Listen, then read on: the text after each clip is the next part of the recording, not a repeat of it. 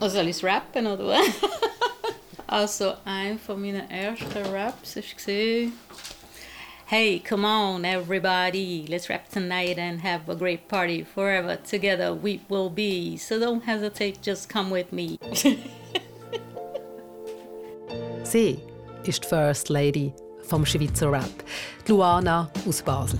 Ich habe immer etwas gesucht, wo ich Erste sein kann. Ich wollte die erste Frau sein, die rappt. Also eine von den ersten Frauen, die gerappt hat. Und sie hier ist die Königin vom Oldschool-Mundart-Rap. Zora aus Luzern. Luzern ist nie zu sehen. Luzern ist nie in Sachen Rap, bis Zora mit ihrer Crew Racked Mob auftaucht ist und alles aufgemischt hat.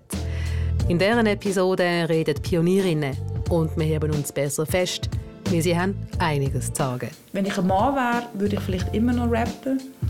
Aber als Frau ist das für mich nicht mehr zu vereinbaren mit meinem inneren Wesen, schlichtweg. Auftakt. 30 Jahre Mundart-Rap. Folge 2. The First Ladies auf Schweizer Rap. Ich bin Trina Telli. Luki, in der ersten Folge von Auftakt haben wir gehört, wie alles angefangen hat, wie der Black Tiger aus Basel den ersten Mundart-Track überhaupt veröffentlicht hat. Murder by Dialect ist rausgekommen im 92. Aber die Lady hier war zwei Jahre vor ihm am Start. Gewesen. No sucker. I don't care if you say so. You see the scene, I see the scandal. Luana, die uns im Interview ihren allerersten Rap vorgerappt hat. Yeah, it's the pearly from the shell. oh, wow. so geil.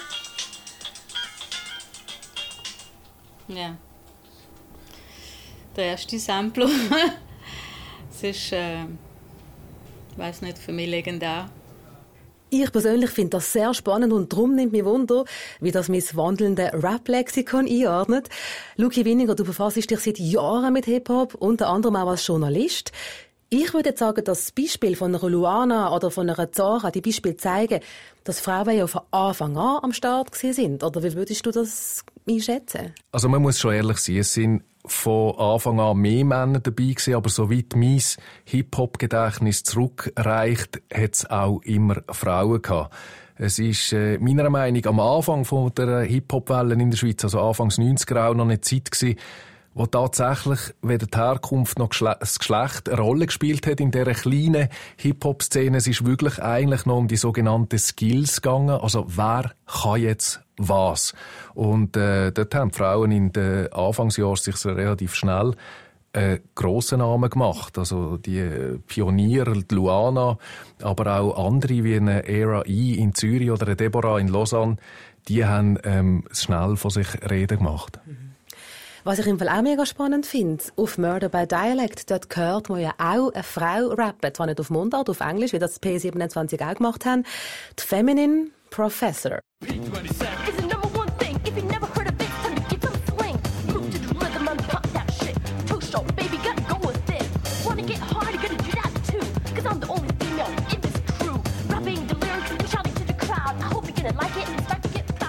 Von der hört man nichts mehr oder man hat auch relativ schnell nach dem auch nie mehr etwas gehört von ihr. Ich glaube, man weiß bis heute nicht ganz genau, wer das damals war. Also falls du uns zuhörst, Feminine Professor, melde dich. Unbedingt. Ich würde dich gerne kennenlernen. Hey, aber Klammer zu, gehen wir zurück zu der Luana. Ihre erste Rap, der ist noch auf Englisch, Ain't No Sucker. Drei Jahre später hat sie einen Meilenstein in Sachen Schweizer Rap rausgegeben, auf Baseldeutsch. Und wir haben in dieser Episode die Geschichte hinter dem Rap. Yo, komm mal oben runter vor deinem Höhenflug. Ich kenne nur eine Lösung und die heisst Enzo. Solange es geht, wird sich dort sicher lohnen. Wirst du mit nicht nur dich selber belohnen. Der Preis vor der Sucht ist die Isolation. Davon betroffen ist die ganze Nation. Wir halten Reden, man hilft mit Geld. Bringt's nur an einen Ecken von der süchtigen Drogenwelt. Schauen, hören, laufen. Schauen, hören, laufen. Ja, ja, ja. Wir treffen Luana oder Stefania Cea, wie sie bürgerlich heißt, im Vibes Studio zu Basel. Die Wände sind voll von Graffiti und alten Poster von Reggae-Partys. Hier im Vibes Studio am Stadtrand von Basel macht Luana heute noch Musik mit ihren Kollegen und die sind während dem Interview auch im Studio. Das bin ich. Auf dem Schoß hat Luana Biegen von alten Fotos. das bin ich beim Rappen in Biel mit dem DJ Case. Auf den Bildern ist sie ein Teenie und ich frage mich, wie alt sie heute ist. Ich mache es wie meine Großmutter, die mit der Zeit das Alter gar nicht gesagt hat. Sie hat ihm gesagt, wie alt sie ist. Okay, jo. Man fragt ja auch nicht die Königin vom Oldschool-Rap nach ihrem Alter. Mm. Das war eben die Era E, die andere Rapperin aus Zürich. An ihrem Handgelenk klimpern Armreifen, an den Ohren hängen große goldige Kreole. Sie hat immer noch die dunklen Locken, wie auf den Fotos, heute mit ein paar grauen Strähnen.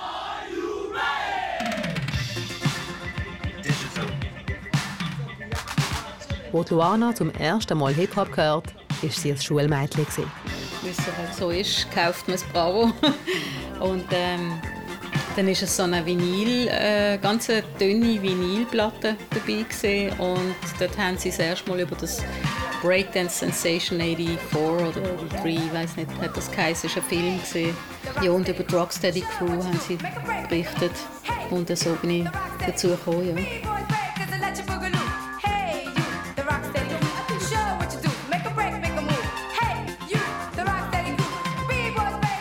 totale Euphorie.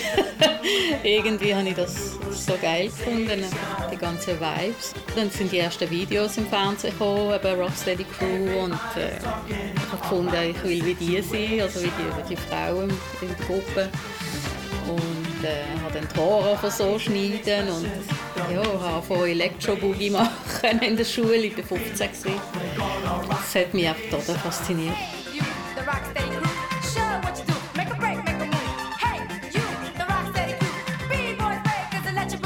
Also die Mode war auf der Seite ganz kurz und oben irgendwie äh, so ein bisschen buschig und, und, und hinten lang. also fast ein bisschen punkmässig, aber ja, ein eigener Stil. In Basel hat es dann erst später dann auch kleine Plattenläden gegeben, wo man hat können Singles kaufen und, und, und, und Maxi-Singles und weiß nicht was von irgendwelchen Rapperinnen. Und ja, da habe ich mich, bin ich dann dran gegangen und, und geschaut, was es alles gibt. Später ist dann Sweet Tea gekommen. Die habe ich cool gefunden und das ist ganz früher noch gesehen. Und erst später ist dann Queen Latifah gekommen und alle die Money Love. Ja. Luana, ihre Vorbilder sind Rapperinnen aus den USA, was ja auch wieder zeigt, auch Frauen sind in den USA von Anfang an dabei gewesen, dort, wo überhaupt alles angefangen hat in Sachen Rap. Also wir sehen, Frauen sind von Anfang an dabei im Rap, wenn auch nicht so zahlreich wie die Männer. Und in der Schweiz ist eben Luana die Pionierin vom Rap. In den frühen 90er ist sie am Tanzen, Sprayen und Rappen wie die meisten, die in der Hip-Hop-Szene verkehren. ich habe gar nicht gewusst, was ich zuerst machen soll habe probiert zu breaken und dann habe ich gefunden, ach Gott, das ist, das ist recht schwer. Aber immer wieder Schritt probiert und gemacht so. Dann habe ich meine ersten Rhymes so verschrieben mit 15. Ja, das hat einigermaßen geklappt. Dann, äh, hm, was habe ich noch? Eben, gesprayt. Luana von Anfang an dabei. And then you hear this sound. Senden mein Signal analog, digital, mein Kapital, mein Monolog und Stereo im Saal. Mein Ultraschallüberfall löst den roten Alarm aus, der Krawall atmet aus, so rasch im Haus. Um, das würde ich jetzt so sagen, dass die Luana oldschool ist und wir dann mehr so New School, True School. wir sind einfach so nachgekommen. Es hat einfach einen ganzen Haufen von Leuten gegeben, die schon vor uns da sind. Das sagt Zara, a.k.a. Bianca Liccio. Heute ist sie 46. Sie hat ihre langen braunen Haare zu einem Rastschwanz zusammengebunden und sitzt am Tisch in ihrer Stube. Und wenn die Wände von dieser Stube könnten reden, dann müssten wir definitiv keinen Podcast zu 30 Jahren Mundart-Rap machen. Ich habe knapp 20 Jahre habe ich, äh, in der Stadt von Luzern gewohnt und bin jetzt wieder zurückgezogen, wo ich mehr oder weniger aufgewachsen bin. Und ich bin relativ spät ausgezogen, mit 25. Und die Zeit vorher hat natürlich bedeutet, dass in der Zeit, wo ich angefangen habe zu rappen und auch Leute kennengelernt habe, dass die alle hierher sind. Das heisst, da sind schon Leute ein- und ausgelaufen. Also von, von Blumentopf bis natürlich meine ganzen Ragmob-Kumpels und irgendwelche Sprayer. Also es ist recht witzig, dass ich jetzt da wieder wohne. So back to the roots. Ich möchte auch der Zara ihre alten Bilder sehen und darum holt sie ihre Fotos führen, die in fetten Alben eingeklebt sind. Meine Alben, ja genau. Jetzt muss ich schauen, wo wir überhaupt sind, weil das spannend ist. Ein Blick da oder ein Semi Deluxe, ähm, da muss man wissen, dass sie das sind, weil sie sonst verquackelt sind. Genau, oder ein DJ Mad, genauso. Oder vorher haben wir noch Tough Squad gesehen und die Dimos, Stieber Twins, Corai, die ganzen Leute von früher. Ich gehe abend ab diesen Bildern. Zara hat auf gewissen Fotos feuerrot gefärbte Haare. Und ich habe das Gefühl, es sind alle aus der Szene verewigt. Auch ein Black Tiger oder ein EKR, den wir aus der ersten Folge kennen. Und sie sind alle noch so jung. Bilder von der Luana, von der Lady Pink und von einem Haufen anderen weiblichen Performerinnen, Sprayerinnen. Da ist noch eines von der Big Sis. genau, mit dem Sumo. Übrigens, Sumo-Pulli, den sie da hat, das war auch eine gewesen, ähm, von Hamburg, wo die Kleider gemacht hat. Also es hat, apropos Thema Frauen, einen Haufen Frauen, die präsent waren ähm, in verschiedenen Disziplinen, eben auch Kleider, Kleider machen, gestalten, auch Street Art nachher. Es hat immer Frauen gehabt. Genau. Zara kennt sie alle. Auch die Koryphäe vom Deutschrap. Das kommt daher, dass Zara damals für ein Hip-Hop-Magazin geschrieben hat. Make It Better hat das geheißen. Und darum hat sie Blumentopf, Fanta 4 und wie sie alle heißen interviewt. Und weil sie selber auch rappt, hat das eine zum anderen geführt. Textet hat Zara am liebsten daheim in ihrer Wohnung, wo wir jetzt gerade sind. Ich hab die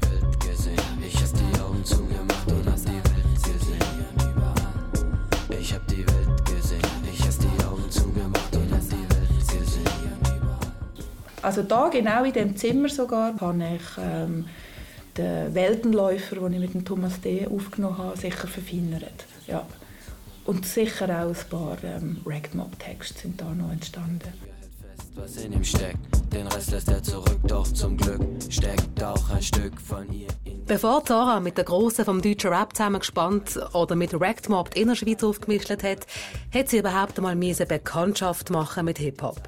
Dort war sie so 14, 15 gewesen und ist von einem inspiriert worden, den ich nie im Leben mit Hip-Hop in Verbindung gebracht hat. Es hat in Luzern so einen Laden gehabt, also ein äh, Disco. Das Hesiland. Dort ist man alle so her. Und zwar auch als Teenager ähm, am Sonntagnachmittag. Bei schlechtem Wetter ist man ins Hesiland go, go dancen. So. Und dort hat auch lustigerweise DJ Bobo alle aufgelegt.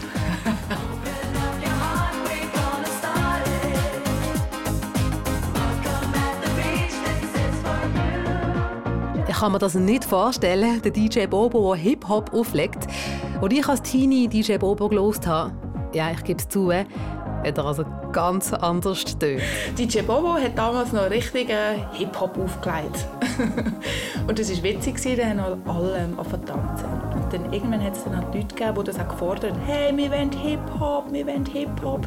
Und ich weiss ich bin dort und habe gefunden, «Hip-Hop? Was ist denn das für ein dämliches, komisches Wort? Ähm, was soll das sein?» Und dann hat es, äh, eben, der Bobo hat es dann aufgelegt, ähm, die Hip-Hop-Beats mit recht vielen Funk-Elementen noch. Und dann haben sie angefangen breaken und äh, Pop-Locking machen, was auch immer. Und ich habe es mega cool gefunden. Ich so, yeah, das ist dann geil. Da habe ich mich so ein bisschen mehr für das interessiert, was denn Hip-Hop ist. Und äh, mich habe mit diesen Typen, die dort so rumgestanden sind und mega cool waren, gefragt, was denn Hip-Hop sei. also, mm, ja, weißt, da gehört Graffiti dazu und dann Breakdance und Rap. Und ich so, wow, geil. Und DJing, so, wow, super. Und seitdem hat es mich dann wie fasziniert. Ich fand, hey, was für eine geile Welt. Es war eh lässig, dass so jetzt Anfangs 90er, kurz vorher, nachher, ich habe das Gefühl, es ist fast jeden Monat ähm, ist, ist, ist ein neuer Sound, ist ein neuer Song rausgekommen und ein, ein, neuer Stil. Also, du hast das Gefühl gehabt, du bist voll im Zeitgeist. Jetzt, in dem Moment, hat es stattgefunden. Dann ist Rap entwickelt worden. Ähm, irgendwelche sophisticated Raps, schlaue Geschichten, also von, von Tribe Called Quest äh, ähm, bis irgendwann völlig etwas anderes mit Beastie Boys, wo so einen rotzigen, punkigen Einschlag hatten oder sehr politisch Public Enemy. Ähm, von Hardcore bis so ein paar haben gefunden, so weichspülermäßig Arrested Development, wo so ein das ländliche yeah, Peace Hippie-Tum eingeführt haben. Also die Bandbreite ist immer grösser geworden und, und das war einfach so faszinierend gewesen. Eigentlich hat es mich reingezogen wegen Graffiti. Weil das ist schon immer mein Ding Zeichnen, Malen. Ich habe immer gewusst, das wird einmal mein Beruf. Und das hat mich total fasziniert reingezogen. Es war aber auch so, dass ich einen Prozess durchgemacht habe, von Anfang an, wo ich mehr noch mit Graffiti zu tun hatte, ähm, bin ich auch mädchenhafter unterwegs gewesen. Durch das ständige Zusammensein mit den Bursten und ähm, das Rappen und mich damit auseinandersetzen, bin ich immer männlicher geworden im Ausdruck, immer härter geworden. Und das ist auch einfach schlichtweg der Einfluss, weil Rap ist männlich, es ist das zwangsläufig so. Also da scheiden sich die Geister oder würde jetzt vielleicht jemand mit mir ein Streitgespräch führen, aber ähm, da habe ich tausend und ein Argument ähm, und, und Erfahrungen, dass es einfach so ist. Und dort wollte ich wieder daraus rauskommen, weil ich gemerkt habe, das, das ähm, tut mit mir nicht ähm, harmonisieren. Oder ich bin einfach auch zu wenig äh, stark oder bewusst, dass ich mich dort dagegen gestemmt habe, aber wer will das schon? Boah. Das ist mir jetzt im Fall mega eingefahren. Man hört es, das ist nicht nur einfach als Pionierin im Rap. Wir gehen später noch genauer darauf ein. Aber was es damals eben auch gegeben hat, Frauen, die Frauen bestärken. Auch die Luana hat gesprayt, um den Strom auf New York ihres grossen Vorbild zu besuchen. Die Lady Pink. Und entdeckt hat sie die Lady Pink durch den Film Wildstyle. Das ist das zweite Mal in diesem Podcast, wo wir dem legendären Hip-Hop-Spielfilm aus den 80ern begegnen. Also im Kino ähm, den Film Wildstyle schauen und dann habe ich genau geschaut, ähm, wie sie heißt und äh, Sandra Fabara, Lady Pink. Und dann habe ich irgendwie die Auskunft angerufen und gefragt. Äh, ich suche Sandra Fabara aus New York und äh, keine Ahnung, wo sie wohnt, aber ja, dann haben sie mir ein paar Nummern rausgesucht und hatten, glaube einige gehabt und bis ich, irgendwann bin ich durchgekommen und dann habe ich ihren angerufen. Und ich bin, glaube 16 oder so habe den Mut gefunden, ihren anzurufen. Und ich wusste, irgendwann will ich auf New York. Ich habe meinen Eltern gesagt, hey, mit 18, ich spare mir Geld und ich gehe auf New York, sie besuchen. Und wir haben bis dann Briefkontakt gehabt. Es hatte keine E-Mail es hatte kein WhatsApp, nichts, oder? Ja. Der Auskunft angerufen und dann ab auf New York. Ich gehe runter. Und ich frage mich übrigens, ob die Jüngeren, die zuhören, überhaupt noch wissen, was das ist, die Auskunft. Auf jeden Fall, Luana läutet dank der Auskunft ihrem Vorbild Lady Pink an. Und das war der Anfang für eine Brieffreundschaft. Nice, just to hear from you uh, und dann ein paar Zeichnungen und uh, das ist mein Graffiti-Stil, wie findest du es? Und ich habe es cool gefunden, dass eine Frau, ist, also ist, ich bin die erste in Europa, die sie irgendwie kennengelernt hat. Mit 18 geht Luana dann wirklich auf New York. Das Flugticket hat sie hart zusammengespart von ihrem Lohn in der KV-Lehre. In New York angekommen, tut sie aber selber gar nicht sprayen, weil es einfach zu überwältigend ist. Ich hatte, ich hatte Welle, aber sie hat mir einfach die Sprayer vorgestellt und dann sind wir wieder gegangen. Also wir haben nicht so viel Zeit gehabt. Und Ernie und Gil zum Beispiel von diesen bekannten Graffiti-Büchern. Wir waren bei, bei ihnen in, äh, im Atelier gewesen. Irgendjemand hat mir dann so ein Airbrush-T-Shirt gemacht und Airbrush-Hosen und bin dann rumgelaufen in Basel. Oder? Voll airbrushed, oder die erste, die so Airbrush-Zeugs hatte. Und habe meine Kollegen auch noch Airbrush-T-Shirts mitgebracht und die sind voll abgefahren. Oder? Die hat Eier mit 18 allein auf New York, Luana. Und was mir noch sehr geblieben ist, Luki, was du mir erzählt hast von der Luana. Du hast sie beschrieben als eine, die in einem wilden Haufen von Rappers mit Ding gestanden ist und alle an die Wand gerappt hat. Kannst du erzählen, wie, wie ist die damals unterwegs gewesen? Ja, also die hat glaube wirklich ähm, die äh, paar Jungs in der Basler Hip-Hop-Szene recht überfahren. Erstens hat sie besser Englisch können als die alle zusammen, obwohl sie keinen englischen Background hat. Sie kommt aus einer italienischen Familie, hat aber das irgendwie können. Die hat äh, eine Begabung versprochen und sie hat so einen Rap-Stil gehabt, wo sie schneller war als ihre männlichen Kollegen. Also ich glaube wirklich, sie ist dort eine Zeit lang, mindestens was den Englisch-Rap angeht, die beste in der Stadt. Und ähm, das hat sie besonders gemacht und sie ist sehr authentisch gewesen. Man hat ein Feuer gespürt bei ihr, wo ähm, wenig andere in sich getragen haben. Und das hat, glaubt Luana so in diesen Anfangsjahren zu der Königin oder zu der Queen gemacht, wo sie war. Ja, das Feuer spüre ich bis jetzt, bis heute, wenn ich ihr zuhöre, wenn sie, mhm. wenn sie erzählt. Mhm, das ist so.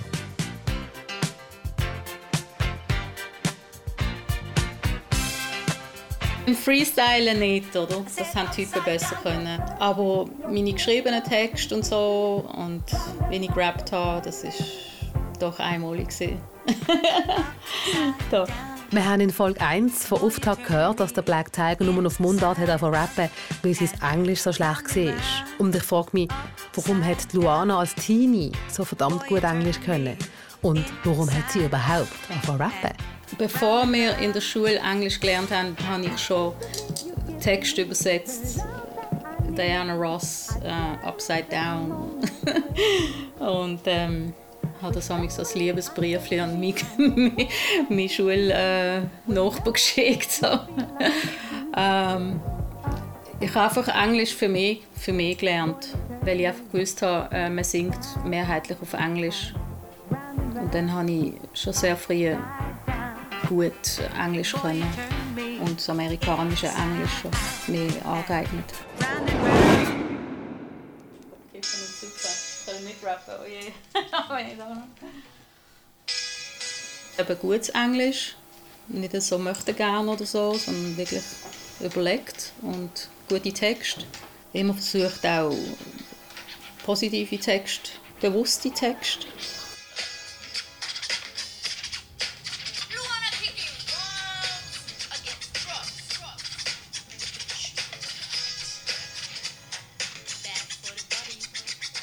For the soul. Oh, kippen und Suppe, vom Morgen bis oben, ab 11 oder sonst noch härtere Drogen. Es hat doch gar keinen Sinn, dass du überhaupt kein Grip. Ach so, es ist schon dem sogenannten Genuss. Merk du lieber eins, auch du bist irgendwann lieber lieber von das. Okay, okay, okay, du bist Schwabe, anders als die anderen leben. Bist ein Held in deiner eigenen Drogenwelt, aber, aber, auch das kostet dir brutal viel Geld. Bis zugrunde gehst und dem Tod gegenüber stehst. Vielleicht wachst du endlich auf und denkst, yes! Bin ich eigentlich so ist dann voll deinen Schwank Wake Up heisst der Track, Wake Up heisst das Album, ein Mix ähm, aus Rap-Projekt und Präventionskampagne in einem. Was sagt uns Wake Up über die damalige Zeit, Anfangs 90er? Es ist eigentlich auch eine Drogenpräventionskampagne. Ja, Folienrauchen ist ein grosses Problem gewesen, also der Konsum von Heroin. Platz Spitz ähm, ist damals ein grosses Thema in den Medien und eben auch in der Hip-Hop-Szene es ganz viel gegeben, ähm, wo angefangen haben Folienrauchen. Sie haben das Heroin nicht gespritzt, aber auf diesen Folien geraucht. Es hat wahnsinnig viele Leute gegeben, die in dieser Zeit abgestürzt sind und das hat natürlich nachher auch äh, die Leute wie ein Black Tiger oder eine Luana äh, schwer beschäftigt und sie haben dann eigentlich auch völlig ähm, authentisch über das angefangen rappen. Ja, wir haben einfach wirklich gesehen, wie unsere Kollegen abstürzen und das hat uns, äh, das hat uns weh gemacht. Also, wir, wir haben nicht gewusst, wie damit umgehen. Wir haben, wir haben Leute gesehen, die, die einfach das Zeug konsumiert haben und das war einfach schlimm. Gewesen. Also, wir nicht gewusst, wie wir denen helfen können. Aber ähm, wir haben auch gewusst, wie rappen, also haben wir das gemacht. Das Maul aufmachen, auf politische und gesellschaftliche Missstände hinweisen, das ist ein Merkmal für Hip-Hop aus den Anfangszeiten.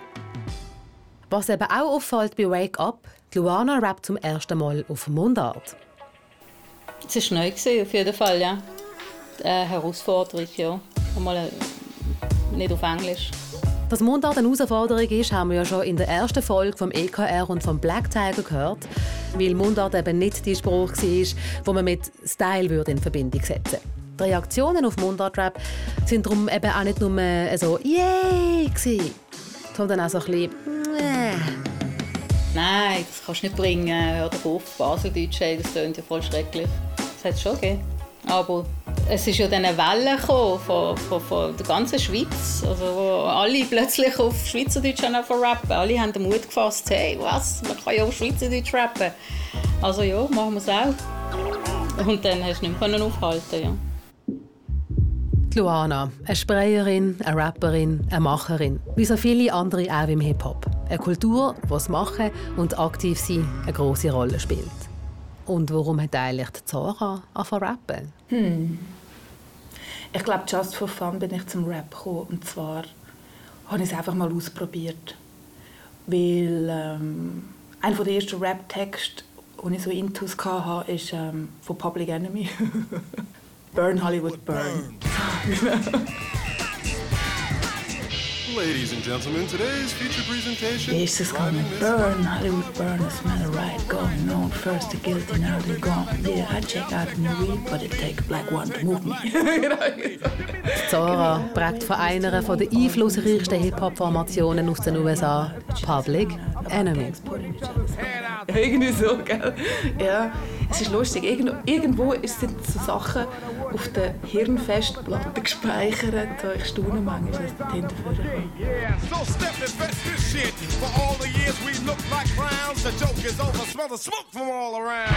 Ja, da habe ich glaube, das Gefühl, gehabt, ich müsste das selber mal probieren, obwohl ich nicht wirklich Englisch äh, können. Aber das bisschen, was ich können, habe ich irgendwie zusammengetragen. Und da habe ich dann gemerkt, das ist irgendwie ein Zeichen da mit dem Englisch. Das, äh, ich muss das mal in meiner Sprache probieren.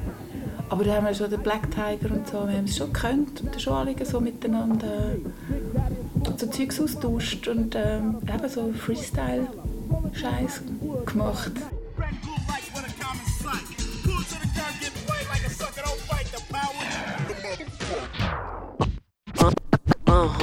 Bis in die Ewigkeit. Es war sofort klar, Basel Bahnhof war unser Mecker. Im ersten Hochkasa, ich im Fornicaire, als ich den Blätter. Wurde zum Style entdeckt an jedem Tag. Mit dem Make It Better schritt die nächste Generation zur Tat von Jam zu Jam. Durchquerten wie die Länder, waren alle auf derselben Wellenlänge. Hip-Hop unser Sender. Es ist einfach wie eine logische Konsequenz gewesen.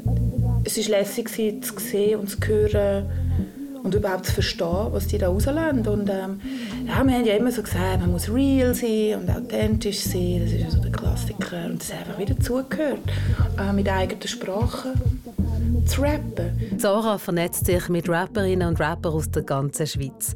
1993 gibt sie ihren ersten Track raus. Auf dem Sampler Fresh Stuff 3.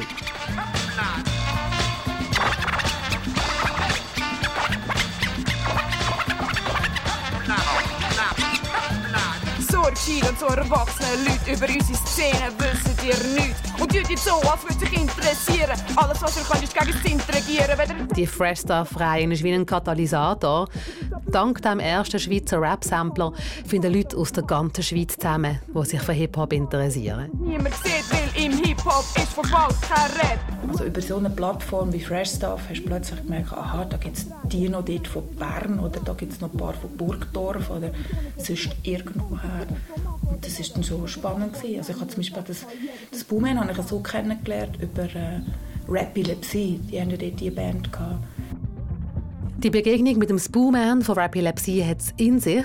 Der Churer Spooman, der Shape aus dem Baselbiet, Zara natürlich und andere schließen sich 1996 zu Racked Mob zusammen und bringen Luzern auf die Schweizer Rap-Landkarte. Ganz egal ob Mann oder Frau, ihr Weichen machen unsere Szene zur Sau.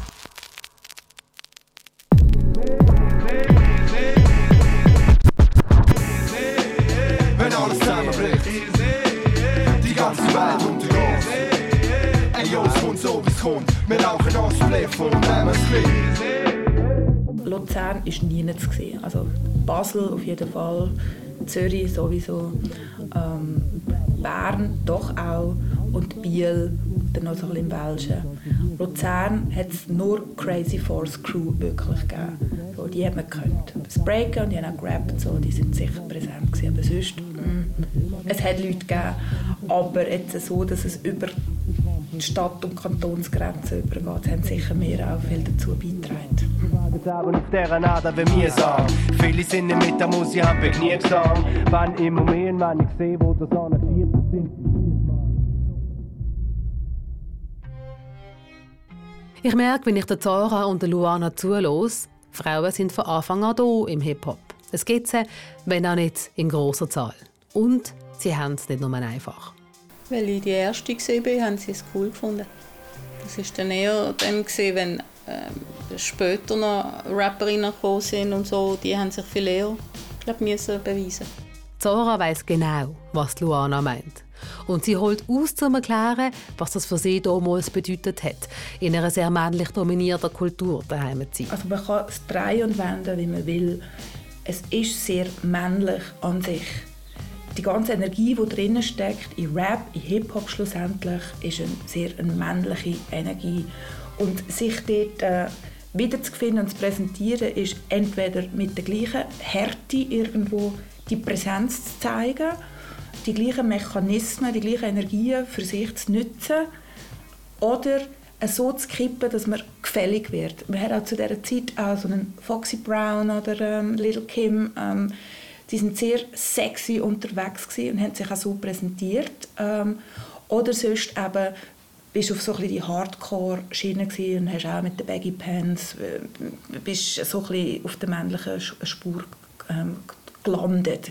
Ich kann es schwer ausdrücken, weil es ist ein Gefühl, das für mich wie nicht richtig gestummen hat. Ich habe mich zwar sicher gefühlt und wohl gefühlt mit meinen Jungs, mit meinen Homies, ja, mit meinen Freunden. Das ist mir wohl gewesen, aber das Bild an sich, dort habe ich mich nicht richtig wiedergefunden auf Tour. Ich habe gespürt, schlussendlich, ich werde wie, es wird mir zu männlich. Ich werde zu männlich, ich werde zu hart. Ich werde zu hart und zu aggressiv. Und ich bin eigentlich recht ein sensibler, feiner Mensch. Und ich weiß, von wegen jetzt von außen gesehen, die Leute haben mich immer sehr stark wahrgenommen und so präsent. Und das bin ich in meinem Kern nicht. Ich bin sehr verletzlich und fein und es hat wie keine weibliche Form von dieser Art von Rap, wie ich es empfunden habe. Ich habe gemerkt auch, dass Rap, wenn ich ihn so verändern will, wie ich es empfinde, auch textlich, dass es dann einfach nicht mehr Rap ist. Und dass die Szene oder ähm, die Hörer das wie nicht mitmachen. Also Rap an sich ist wie nicht veränderbar. Es hat wie seine Grenzen, seine Normen, seine Definitionen. Es ist kein freier Musikstil, der sich weiterentwickelt. Es ist auch für mich ähnlich in meiner Empfindung wie ein gewisser Stil von Graffiti. Der muss wie immer gleich sein. Dann wird es als das bezeichnet und betitelt. Und wenn du darüber hinausgehst, dann überfordert es die Leute. Dann ist es für sie nicht mehr Graffiti. Dann ist es etwas anderes. Es ist vielleicht Street Art oder es ist ein geiles Bild, was auch immer. Aber Graffiti ist so und so. Und das Gleiche habe ich das Gefühl, Rap ist so und so. Und wenn nicht, dann ist es halt Crossover oder ähm, Slam Poetry oder irgendetwas anderes. Und das hat mich so einengen, äh, dass ich dort wieder raus musste. Und das hat viel damit zu tun. Wenn ich ein Mann wäre, würde ich vielleicht immer noch rappen. Aber als Frau ist das für mich nicht mehr vereinbar, also zu vereinbaren mit meinem inneren Wesen, schlichtweg. Krass. Was Zora sagt, ist mir anders unter die Haut. Mein Eindruck ist, dass es heute ein bisschen anders ist. Was beobachtest du, Luki? Ich glaube, Gott sei Dank kann man sagen, dass im Jahr 2021 sich viel geändert hat ähm, zu der, im Vergleich zu der Zeit, die Zora beschrieben hat. Die erfolgreichsten Rapperinnen und Rapper auf diesem Planeten sind Frauen. Ich denke an Cardi B, die eine Millionenunternehmerin ist in Amerika. Ich denke an Loredana, die im deutschsprachigen Raum die erfolgreichste ist von allen. Also sie hat die grossen Werbedeals. Sie, ähm, aus Emmenbruck, oder? Aus Emmenbruck. Sie hat die grossen Werbedeals, sie hat die grossen Plattenverträge sie verkauft, die grossen Hits. Ähm, und sie treten auch dementsprechend extrem selbstbewusst auf. Heute gibt es weibliche Rap-Superstars. Vorbilder für eine neue Generation. Und gleich kann ich mir vorstellen, dass es nach wie vor ein verdammt toughes Pflaster ist als Frau. Vorbilder, die hat es aber auch schon damals gegeben. Zwei davon haben wir kennengelernt, Luana und Zara, die First Ladies vom Schweizer Rap.